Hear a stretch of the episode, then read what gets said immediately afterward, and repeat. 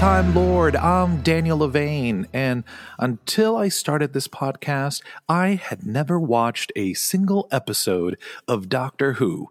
And then, giving in to my friend's behest, I sat down and ho ho ho, do I want to kick my old self for not having done this sooner. And this week, I'm going to talk about Fear Her, a very uh, spooky episode, and I, I need some help on this one. I need a, a good point of view, and so I reached back to uh, quite possibly one of my favorite guest hosts last series, and that is Jamie Kern. Hello. Hello, welcome back to the show. Thank you. I'm excited. How uh, have you been keeping up with? Uh, have you gone back since the last episode and started watching the the series, or uh, did you right go right back to watching the new episodes? No, I totally did. I it inspired me to keep watching. So I I'm a little further ahead than you are because I don't have any self control. So I I binged the old episodes, you know, several at a time. Uh, I don't know how you watch one at a time. It would drive me crazy. But uh, you're a better it, man than I. It, it, has been uh, brought up and asked of me uh, a couple of times, and I honestly have to say, I while it is difficult in a world where binging has become a thing, it is difficult not to want to just say yes go to the next episode. Uh, but at the same time because i spend so much time with each episode i feel like i'm really getting the most out of every viewing because i end up watching the episode multiple times to get ready for the recording and then i share it and watch it with my family again uh, and because there's only so many episodes that i get to watch i end up going back and rewatching some of the episodes again uh, and so I, I, really feel like I get the most out of it. Uh, so I'm kind of enjoying it. You know, it, it's it feels better than just sitting down and watching Queen's Gambit over the weekend. You know. yeah, totally, totally. I wish that I had had, you know, the opportunity to talk about every single episode the first time that I watched it. So, I mean, kudos to you for having the idea.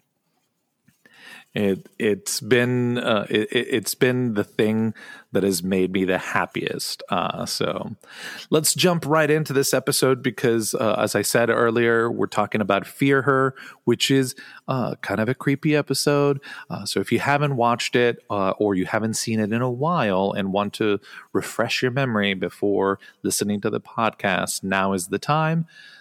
otherwise, we're going to jump right in and. Um, this is this is one of those you know david tennant has a much lighter approach to his being a doctor than uh, eccleston and you know there there's definitely a lighter comedic air to a lot of his um, especially like uh, uh, the first appearance, the the first time we see him on screen for every episode.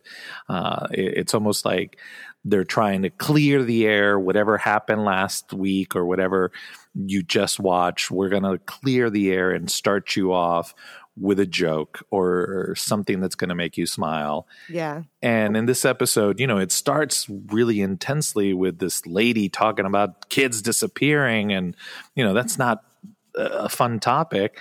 And then you see the doctor have the TARDIS land between two sea containers and have to readjust, like repark the TARDIS. such such a simple visual effect, but it's so funny. It's you wouldn't think about it. You know, I would never think about, oh, what would happen if he accidentally parked it the wrong way? Oh, he just has to go back and turn it around, just like if right car door too close to something. But so simple, but so funny. And like he's like, oh, he goes in, it disappears, it reappears, and he's like, "Oh, perfect now." You know, right. this has clearly wonderful. happened to him before. This is clearly happened to him before. right. This is not the first that, time and that that's the thing that you know because we've saw uh, uh, actually in uh, in one of the episodes uh, we talked about in Aliens of London, he lands the TARDIS inside of the hospital in that little room, and I've always wondered, like, how does he manage to always land it so that he can get out? Yeah, he doesn't. And finally, right, finally we see he's like, eh, sometimes he gets lucky. totally, totally. Um, but uh, you know, once again, uh, immediately jumping in to the action as seems to be the want with uh, with Tennant's uh, run as well.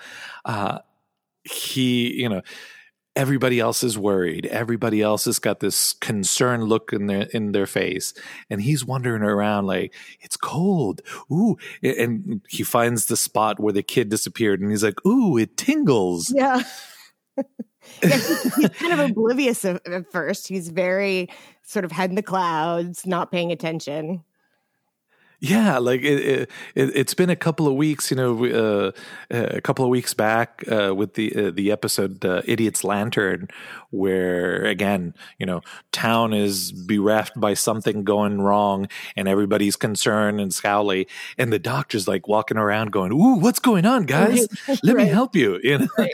the only time he really gets like into it and angry and upset is when they, you know, they go after Rose, right? Uh, and in, in this entire episode you know, the mom is super concerned. Even Rose looks worried.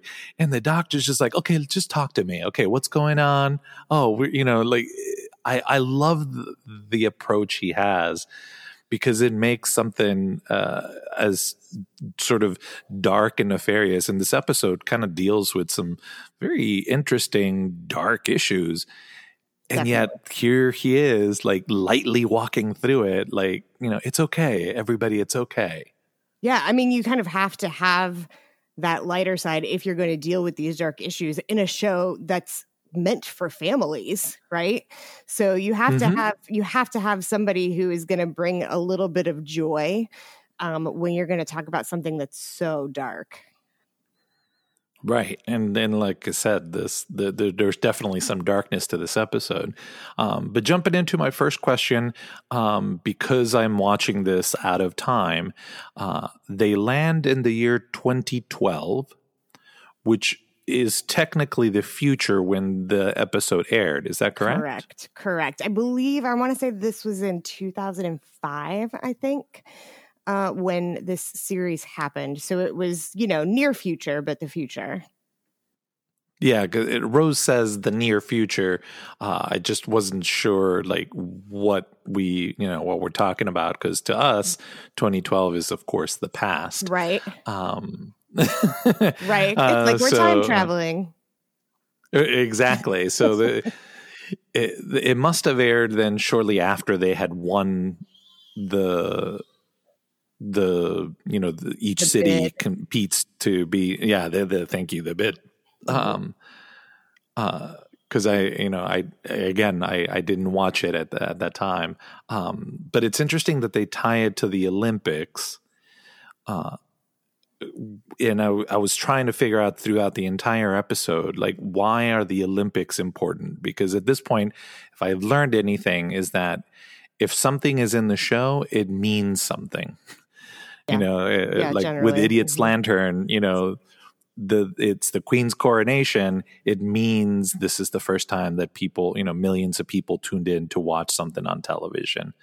Uh, there, there's a meaning behind it, and so it had to mean something. Right. Um, so outside of you know what we see, which is the the embodiment of hope, uh, was there a deeper meaning, meaning to the Doctor Who uh, mythos that well, I'm missing?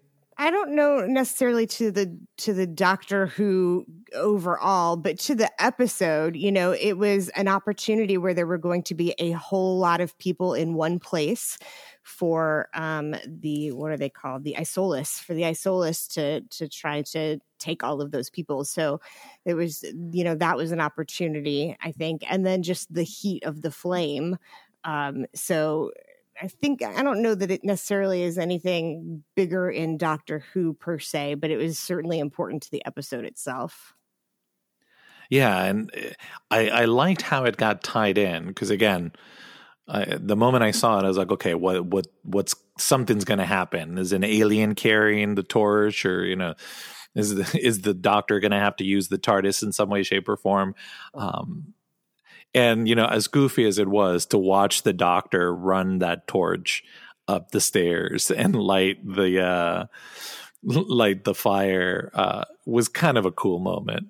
Yeah. So, fun fact after this episode aired, because, you know, it aired in 2005, like I said, um, there were many years in between that and the actual Olympics. So, apparently, after this episode aired, it spurred like uh, all the Doctor Who fans wanting David Tennant to actually carry the torch. So, they uh yeah so there was like a big movement for that to happen and he was apparently like well i'm game i'll do it um and it it didn't happen he didn't get to but my understanding is that matt smith who be, is the next doctor that you'll see in a in a couple series um, that he did get to carry the torch for a short time period. He he didn't light the big torch at the end, but you know how they have people carry uh-huh. infections.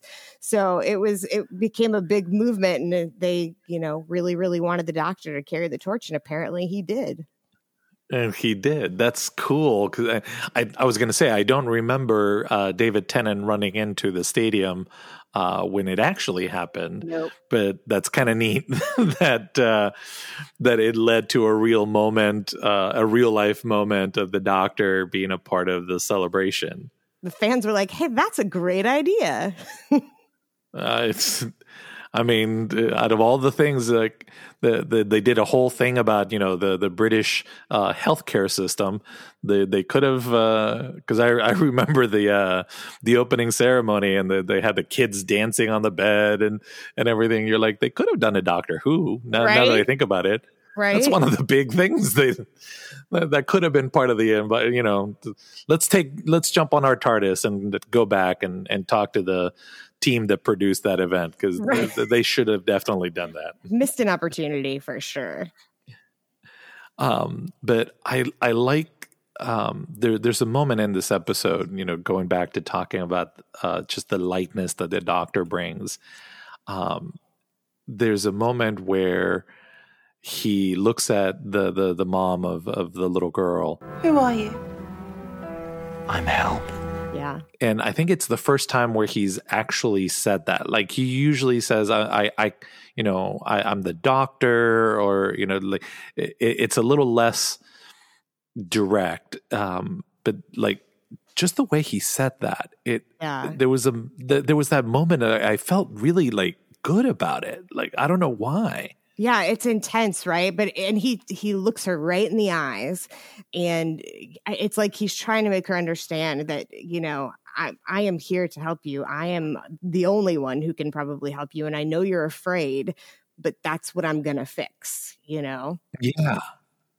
Yeah, like eh, it, and you know as as a parent the idea that you can't help your child eh, is scary enough. Right. Uh, but to know that you know there, there's a history there uh, so there there's extra compounded uh, worry uh, you know you you dream of somebody being able to walk into you into your life and say i'm help yeah. I'm the per like no it, anybody else that has ever talked to you is you know means well. I'm the one that can actually make it happen, and and to have that like it, I I don't know it just it sends shivers down my spine when he said it. Yeah, it gives me goosebumps to talk about it. That that moment is just so intense and so pure. Uh, and and you know for him to be there, uh, it, it's really interesting because when he first talks to the girl, um, there's there's a little bit of uh, that that weird sci-fi thing that happens where he talks to the girl and we get all this exposition, and then they leave the room to talk about what just happened, to then go back into the room to talk to the girl again, and you're right. like, couldn't you just like while the girl is still there, just turn around and be like, "Hey, so does this happen all the time? You know, did, did, what happened with the dad? Like the whole conversation that takes place in the kitchen, after he puts her to sleep could have happened in the in the in the room. Yeah, like, but, eh, eh. but, if that had happened in the room, then we wouldn't have that great moment where he starts eating marmalade with his fingers out of the jar in the stranger's kitchen. which that okay that is true that that that moment uh makes that scene i, I guess if, if, we needed to have that scene is, is, there a thing i know he has a thing for bananas because he's brought them up now a couple of times but what's up with the jam I don't I don't or the marmalade. I don't think it's a thing. It's just, it's just a ra- it's just another example of like the doctor. He has boundaries for other people, but he doesn't have boundaries for himself, right? And so that's Mhm. part of what Rose is there for, because she makes that face like, "Dude, what are you doing?" you know. Um, but his his boundaries definitely do not extend to himself until somebody tells him, "Hey, you're crossing a line." Well, it, you know, it's that nice, gentle reminder that while he does look human, he is not of you know of, Yeah. of this world, and so certain customs just wouldn't you know Yeah. register with him. And being polite and not eating somebody else's food with, With your your fingers, you know, I, I I could totally see that. That's a that's a very uh, alien thing to do. Yes. Um, but you know, in in in the conversation about the girl, we get this very dark history about her father, uh, and you know, it's sort of trickled out uh, as the story moves along. But the idea that her father passed away, but that he was clearly not a good person, and as it comes out uh, through the exposition, that he was clearly abusive uh, and to create so there you know the, there's like a couple of ticking bombs in this episode. You know there's the idea that all these kids have been taken away uh, and you know unchecked this thing can pretty much swallow up into this alternate dimension everybody on earth. And then at the same time there's that ticking bomb of this weird demonic manifestation of you know this abusive father. Yeah. You know that that's that's a heavy heavy thing to deal with.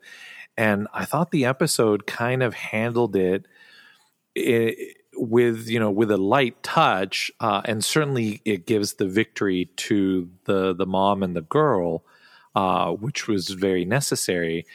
But it, it it felt almost anticlimactic. Like it felt like that confrontation could have been a little more uh, like the mom and, and and particularly the mom needed to own up a little bit more of that moment to give the girl the power to cast the that evil away. Sure, sure.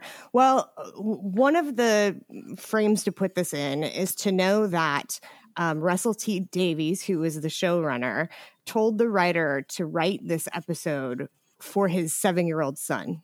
He wanted this episode to be for children.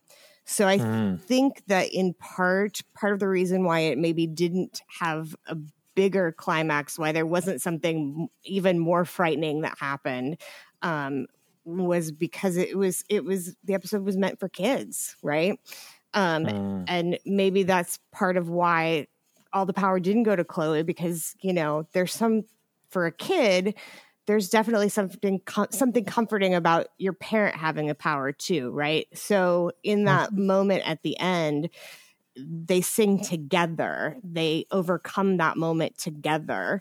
Um, and i think that speaks also to overcoming the loneliness that chloe had felt right? For the first time her mom was in it with her. There's a, a Mhm. moment in the episode where rose says you know did you talk to her about this? And her mom says i didn't want to you know i didn't want to and that's why she's so lonely because she didn't you know her mom didn't want to talk to her about this horrible thing that had happened um so i think that there's a little bit of power in the fact that they overcome it together in the end The, there's definitely a, a very it, it it ended the way it needed to uh, for a lot of reasons. Uh, I just felt like uh, in, in you know just putting it in the context of the show, um, there there could have they could have given Chloe and her mom a little more uh, opportunity to show the the strength that it took um, to sing that song in the face of that evil, uh, as opposed to just kind of being there pressed up against the door.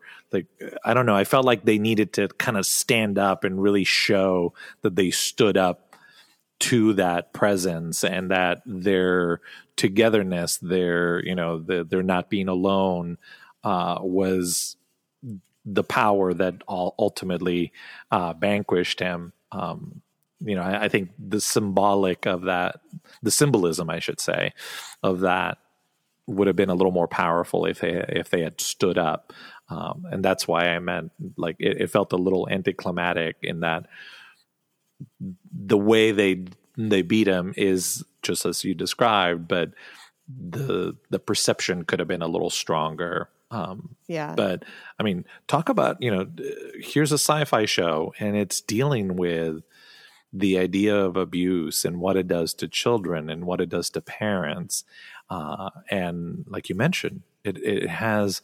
Uh, Rose sort of address it with the mom and Rose, who's supposed to be this, you know, teenager, you know, almost, uh, you know, she's like 18, 19 at this point.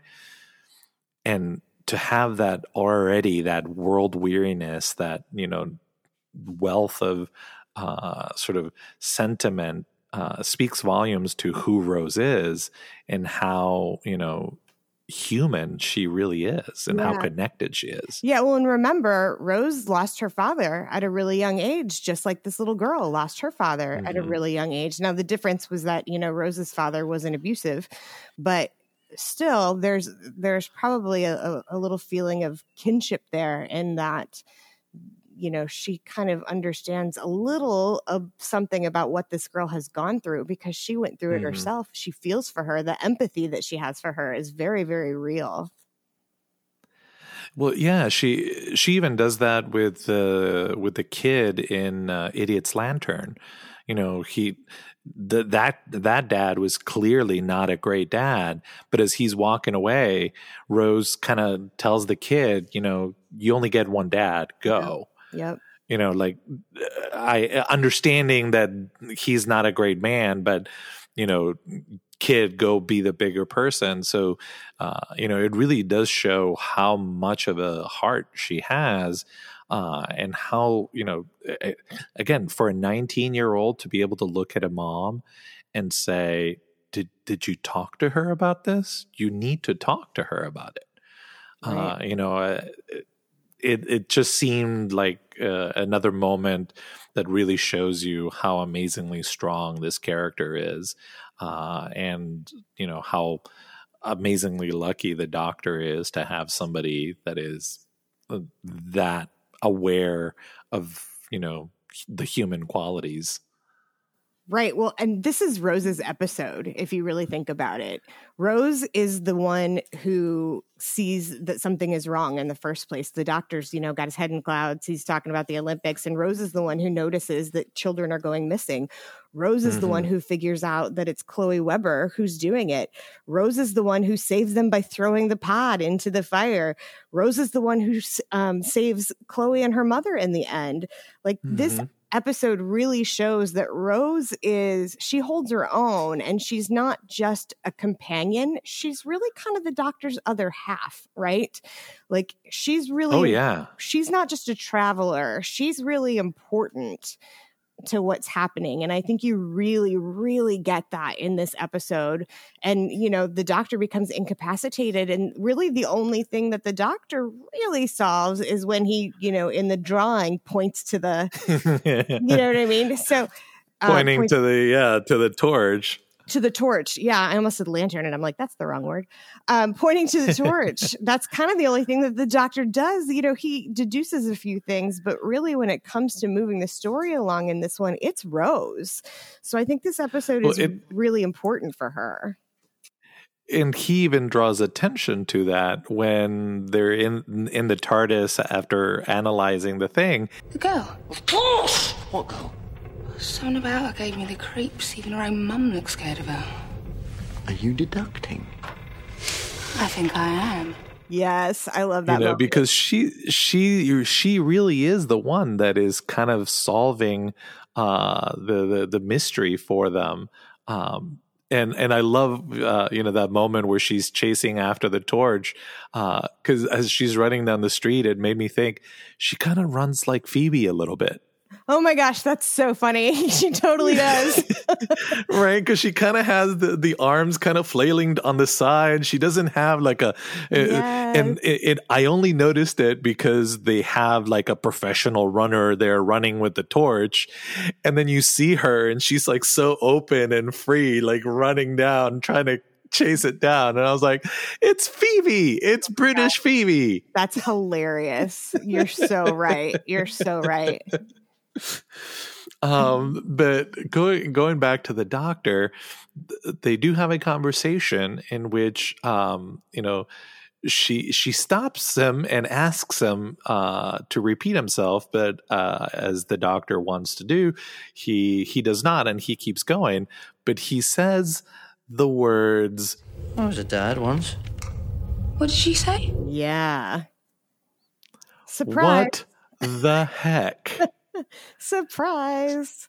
Yeah, that's it. So there's a little baby doctor out there that's, you know, like 400 years old and not 900. And let's unpack how awkward the way he said that was, right? Like most people, even if even if you have a child that passes away or whatever, you wouldn't say I was a dad once, you would say I'm a dad. Right? Mm-hmm. So it's a very strange way of wording it. I was a dad once what does that mean? Does that mean mm-hmm. you were a dad to a a child? You were a dad to a puppy? Like what are you, what are we talking yeah. about here? what are we talking about? yeah, about? canine doesn't count. Right, exactly. exactly. Yeah, and you know, it's certainly something that we haven't seen. Is it something that they see in one of the you know old old old episodes of Doctor Who? I don't know because I haven't watched all of the old episodes. Um I do know that we'll see something of a little bit of an explanation later. Um, okay. But in that moment, it's a what? What? yeah, it's definitely a head scratcher. Um, it, it, and of course, uh, as I was thinking about it, I'm like, well, let's see. The show started in the 60s and the 70s, um, which would have been right around the time where there were a lot of son of, right? There sure. was Godzilla, and then there was son of Godzilla, and there was Kong, and there was son of Kong. So of course the doctor would have, you know, sure. son of the doctor, son of doctor, right? um, so it, it, I kind of immediately saw like a, a cheesy 1970s poster with a TARDIS saying "son of doctor," uh, but um, okay so it will be something that will get further explored. We're just not going to find out any more about it sort now. of sort of. That's I, there, i'm not going to give you a good explanation. I'll just say sort of. Sure. That that makes sense. That's why i saved that question for last because i figured it would be one of those. Um, so other than uh, that, that was my last question. Did I miss anything? Was there anything else in this episode that's going to come back in future, and uh, I'm going to regret not having noticed it? No, nothing that I don't think there's anything that's going to come back in the future. There's just um, a few uh, one liners that I think are really important. Um, one is when Rose says to the road repair guy, Tougher than Ella, honest. And boy, is she. Mm-hmm. Oh, yeah. Right? Right? So it's sort of funny because you know she's just talking about pushing the car with him but you know we know we know what that uh-huh. guy doesn't know. Like she has saved all of time and space. She's way tougher than she looks buddy. Oh yeah. And the things she's looked into and not shied away from you know would make that guy blush. Totally. And um oh and speaking of that guy that guy and the mother trish are both in love actually uh, the movie I, Love Actually. I recognize mm-hmm. both of them. yeah. So if, if your listeners recognize them, that's where they're recognizing them from. Um, the doctor has one of my favorite, most ridiculous throwaway lines in this episode when he says, Look at the hairs in the back of my manly hairy hand. Which I just think is the funniest thing. Like, what a random thing to say. I just think it's the funniest thing that that felt that moment absolutely felt like what I keep saying, you know, the the the Tennant approach to the doctor, which is to say these things in such a way that you absolutely believe that's exactly what this character would say at this moment. Yep. like of course that's what he would say it is ridiculous and it's very funny and it was one of the moments that i actually laughed out loud while watching this episode but it's such a david tennant like I can't see Eccleston pulling that line no, off. No. You know, I just I can't see I I, I can see Eccleston trying to pull that line off. Uh, you know, because he had some weird lines, you know, air from my lungs. Uh, you know, he seemed to pull out of nowhere. But it, Tennant just sells that line uh, in a way that I I I absolutely it's hilarious. It's such a funny moment. So funny and such a throwaway. They just keep moving and she doesn't acknowledge it at all. well, because he's been doing that for a little bit. You know, he whenever he talks about himself, he he's certainly more cocky in this yes. uh uh, you know incantation uh, than he seemed to be in in the past because he's talked about his body or the way he looks or his weight. Uh, so it, it's it's definitely keeping within the character they've been creating. Yes. Um, I can't believe you haven't mentioned the Vulcan salute. I mean, I, I've talked so much about Star Trek lately in this podcast. I, I had that whole like, I, you know, feeling like the Borg were kind of like the Cybermen, you know. I, but yeah, he does the the Vulcan salute, and she re- reciprocates. Totally. I mean, but like this is a straight up Star Trek reference. This isn't even just like a, oh, this feels like. This is a very clear Oh yeah. We, we are outright referencing another show, right? Which I just was funny. And obviously Chloe knows it too, or at least she can figure out how to do it, you know? Right. I, and I love how hers had like her pinky tucked in, yes. which is usually the thing you do when you can't quite get it. Yes. Uh, yeah. So I I, I loved, uh, and, and, that was a nice moment for them to connect too. That was a nice way of for the doctor to talk to her without talking down to her, which I loved. Mm-hmm. Yeah. He's good at that, right? Like he's good at talking to children and and creatures and beings without talking down to them because he sees the the value in everybody. I mean, this mm-hmm. episode is another really good example of very seldom is the bad guy the bad guy in Doctor Who, mm-hmm. right? With a few exceptions, like the Daleks are always bad. They're always going to be bad. The Cybermen, they're always bad, right? But even they have their moments. Um, right, right. They they have a little bit of humanity in yeah. them. You know, they have a little bit of a ting that you know makes them uh, more than just a one dimensional villain. Right, but for the most part, you know, the Doctor approaches everything in that. Well, this thing is probably not trying to be a bad guy. So we just have to figure out what's wrong and then we can fix it. And this is another great example of it. Not only is this not a bad guy, it's a child, it's a child mm-hmm. within a child. Right. And so he just has to figure that out, but he just values, you know, everybody and everything in the universe so much. Um, and their place like he he genuinely cares about the place in the universe for both of these both of these children. Mm-hmm. the the the little seedling and chloe. Mm-hmm, exactly. Even though the even though the Isolus are doing something that's really bad you know he knows that it's not coming from a place of malice. And in fact it's clearly coming from a place of wanting love and wanting mm-hmm. to not be alone. And he understands that. Uh, yeah it, I really do appreciate how the only time the doctor seems to talk down to people is when he's talking to Mickey or when he's like joshing Rose. Because mm-hmm. otherwise, when he approaches people, even Chloe, he approaches people with that that wonder that you know benefit of the doubt like you just said yeah. that really makes him uh, just this very endearing representation of the Doctor. I, I really do like uh, his portrayal. Yeah. I, I, like this Doctor. This I, I, feel like this Doctor and I could hang out. Yeah, he quite tends, easily. he tends not to talk down to people unless they've made him angry. Once, right. you, once you've made the doctor angry, all bets are off, right?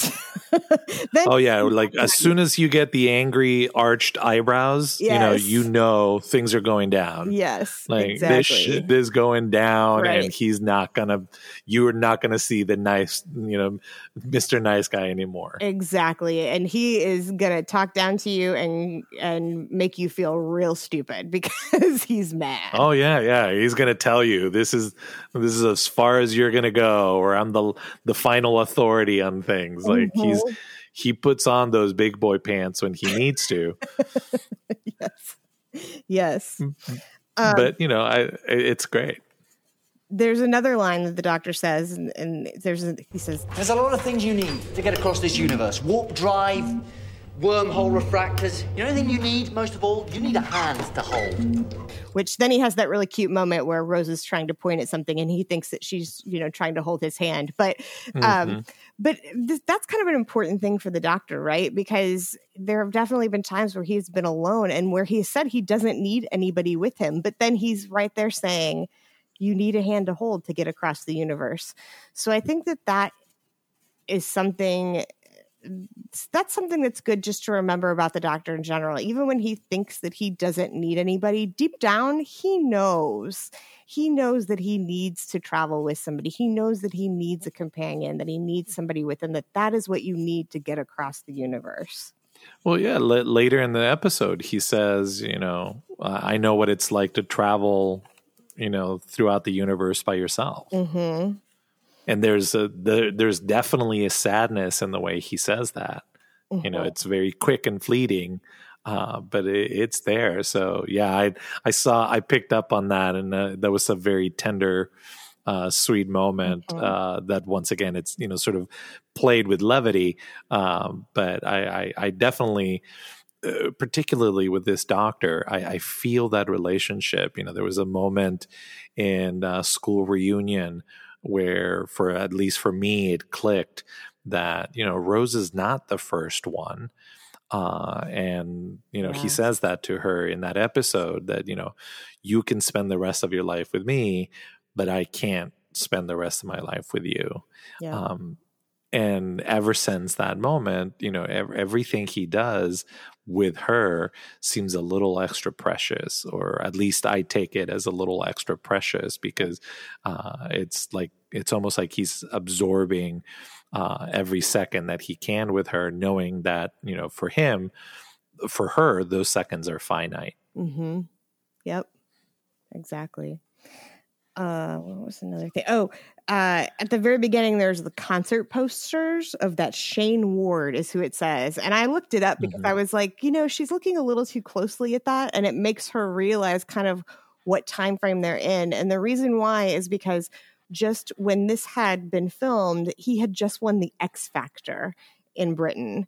So that is a real person Ah. That is a real person. He had just won the X Factor, and um, that's why she knew when she saw his concert posters. Oh, well, now he's a big time, you know, musician that everybody knows apparently. So we can't be that far ahead in the Ah, future. okay. Yeah, yeah, that's cool that's a nice little pull hmm yeah. I thought so too.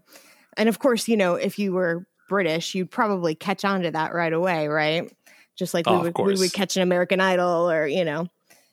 Um, Well, some people would. I'm, I'm a little obtuse when it comes to that. fair, fair and valid, fair and valid. You know, every every season I watch The Masked Singer, and they're like, "We've got all these celebrities," and then they unmask them, and I go, "Who who is that? right? Why, why why are they considered a celebrity?" Celebrity with quotes around it, air quotes around it. Right, Yes. Right, like the guy takes up, is like, "Oh, it's the TikTok doctor," and I'm like, "I have no idea what that means." right, right, I had to look it up after the the, the episode. So you know, Yeah. it's starting to get old. But uh, Yep. yeah, yeah, the, the I something as big as that, you know, being a pop culture reference like that, uh, even in passing, uh, I'm sure that was uh, that was a nice little. Mhm. Uh, d- d- is is that particular individual like? Did he live up to the prophecy of uh, Russell Davies? Well, my understanding is that he, by the time um, 2012 actually came around, he actually was more known for his acting. So he started off singing, but he Oh. apparently was in a show that he was he became really well known for being an actor, and so uh, sort of just in a different genre.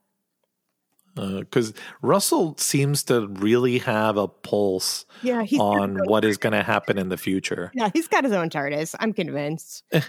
I he has to. I mean, there's so many things that you're like, how did you know that this was going to happen? Right. How did you know? Like the the the Cybermen, the Rise of Cybermen, and Age of Steel episode where they have the the ear pods. Yes. Isn't that crazy? you know, everybody's got ear pods, and they get their news from it, and it's a status symbol, they and, you're look- like. they look like AirPods too. Like they're Right. it's it's crazy. Yeah, that's a good one. Yeah. You know you're like uh, where how did you get this like uh, or, or is it the opposite like are, are people in you know cupertino watching this going you know what it'd be a good idea if we created those earpod Right. things Right? Which came first? Exactly. Exactly. right and like i mean we, we know star trek made the communicator and then the motorola people were like we're gonna make our phone look exactly like that yes, for sure. so you know maybe that's what it is like he he didn't so much uh see the future as he uh influenced the future Yeah, exactly. He told us what the future needed to be. right Yep. well i definitely enjoy living in in Russell T Davies's future because it, it is so much fun to watch these episodes going man that guy he's good on you sir good on you i hope he's a knight and if he isn't we should campaign for it sir russell know. t davies yeah, I don't know. Not that I know of, but you know, there's always time. well, you know, he can walk around his uh his front yard and he'll eventually get knighted. Right. Right. Uh excellent. Well, thank you so much for joining me for yet another uh super fun episode. Uh we we got to get you back more frequently. We can't have you just right. one episode a series. So, you know, for series 3, we're going to have to get you for at least two episodes. All right. You know, there's only 13 of them. That's true. Well, you just let me know which ones and I am there.